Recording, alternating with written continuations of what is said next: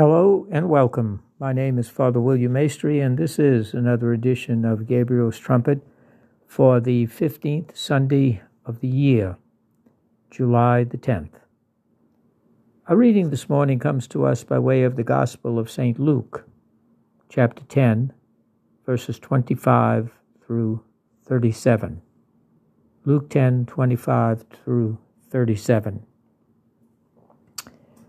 C.S. Lewis, the great uh, Christian writer of the 20th century, often indicated that for every new book he read, he picked up one of a book that he had read previously, sort of like encountering an old friend again, someone that has perhaps collected the uh, yellow of age, uh, perhaps uh, kind of dry on the shelf, with kind of dust, maybe even cobwebs. Uh, and it's revisiting that old friend with new eyes, with a new understanding, a new set of experiences, that the book becomes new again. And so we find ourselves in somewhat the same way on this Sunday as we look at the Gospel of St. Luke and one of Jesus' parables that is so familiar. In many ways, perhaps it's too familiar. Uh, the threads are kind of bare.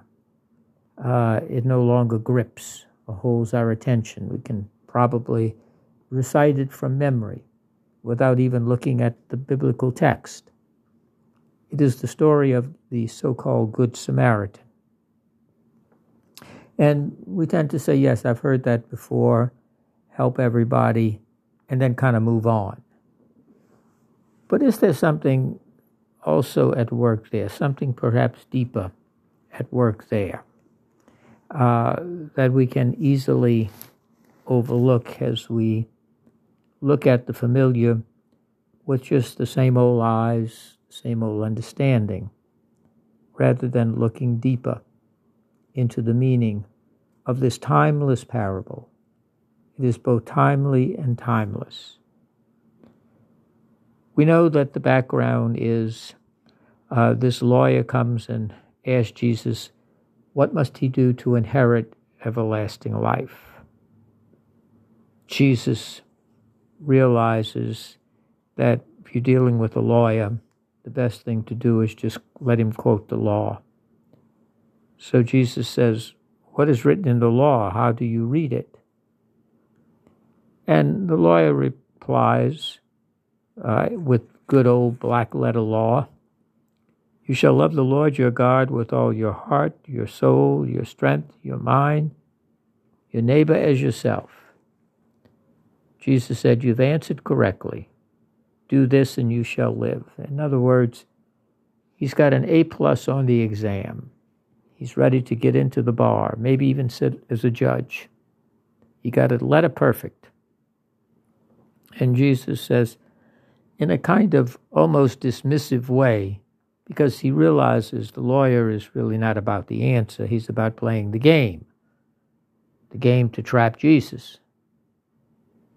And he said, You know, you've, you've answered correctly. Go and you shall live. Just go.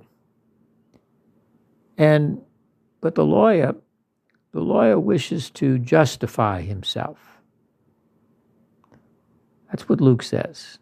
He wished to justify himself.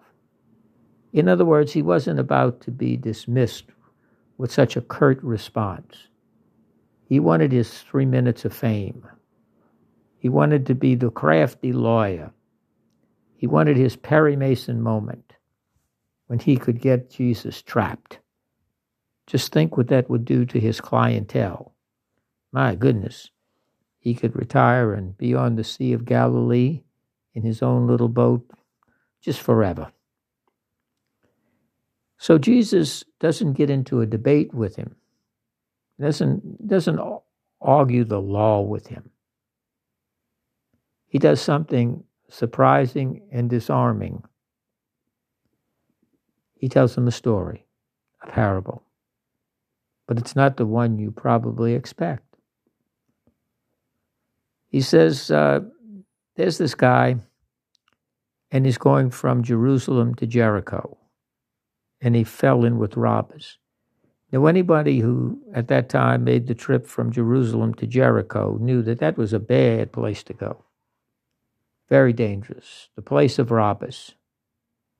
And that in all likelihood you're going to get mugged, if not worse, if you go there, especially if you're by yourself. I don't care if it's daylight, night, night, you'd be insane. Even in the daytime, that was no guarantee of safe passage. So he goes along and uh, he falls in with the robbers, as one might expect. They strip him, beat him, and they go off, leaving him half dead on the side of the road. A priest comes by and he sees him, but continues on. Hmm. Now we know that this is not an ordinary story, because one might expect the, the priest to stop and help him, one would hope. But then a Levite comes from the, the great uh, class of the holy, those who are set aside to offer worship to Almighty God, to lead the worship, to go into the Holy of Holies. And he comes by the same way and he does the same thing. He goes right on by the guy. Wow. And then Jesus says a Samaritan who was journeying along came upon him.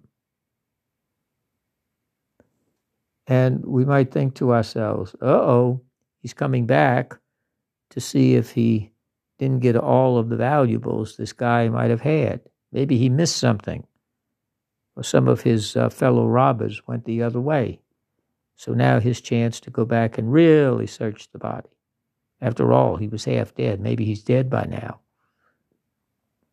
Well, the Samaritan, Jesus tells us, was moved to pity at the sight of the man. Wait a minute. You telling a Jewish audience that a Samaritan was moved with pity, which is one of the chief attributes of God in the Old Testament God's pity for his people. Yes, this Samaritan, this least likely, most detested, most rejected, don't invite, don't have anything to do with, don't associate with. He's the one who shows a godlike sentiment, a godlike movement of the heart. What gives? It's too strange. Where, where, where is the story going that, that, that we're, we're listening to? And not only is he moved with pity, he's not simply a sentimentalist. He's not simply, as we say today, a virtual virtue person. Doesn't simply do it at a distance.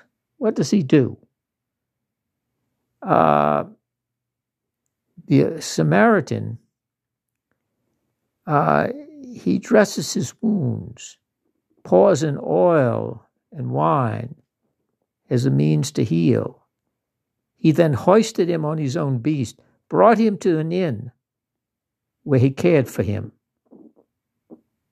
And the next day he took out two silver pieces, gave it to the innkeeper, and said, Look after him, and if there is any further expense, I will pay you on my way back. In other words, he doesn't just have a gushy feeling an emotion. Oh my, I'm so sorry over that. Let me keep moving. His sentiment, genuine pity, is completed and perfected in action. He becomes involved. He becomes part of the healing, part of the restoration. And not only that, he's also one who follows through. On my way back, I'll pay you.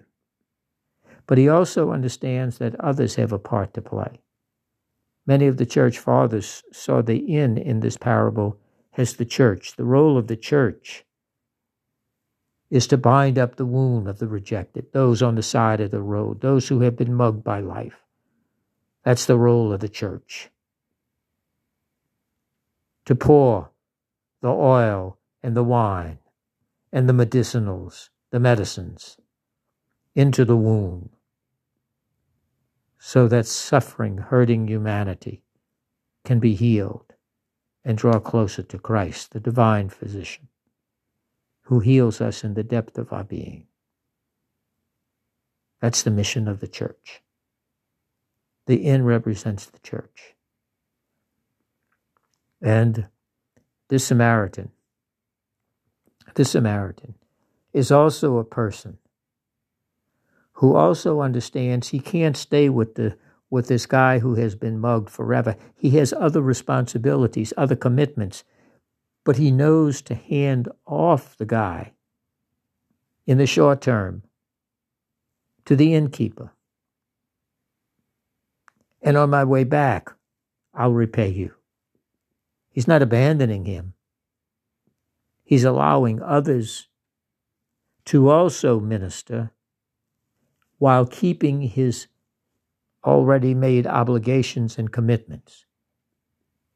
In other words, he's not just chasing the moment. He is a well balanced, committed person. This, this guy that has been mugged is not going to become his life project. There are people who help others because they need to feel needed. They need to be appreciated. They need to hear, oh, you're so heroic. Oh, you're so virtuous. Oh, you're so wonderful. That's not what this guy does. The Samaritan. He is, he is well centered in his life, and he also knows what it means to be a follower of Christ. And at the end of this parable, Jesus says to the, to the lawyer, Which of these three, in your opinion, was neighbor to the man who fell in with the robbers. Jesus, uh, the lawyer says, the one who treated him with compassion. Jesus said to him, Then go and do the same. This is the very same thing that Jesus said to him when this first started. After the whole law thing, Jesus says, You have answered correctly. Do this and you shall live. And at the end of this parable, he says, Then go and do the same. Go and do the same. This is not a game about catching me, trapping me. It's a game about your salvation.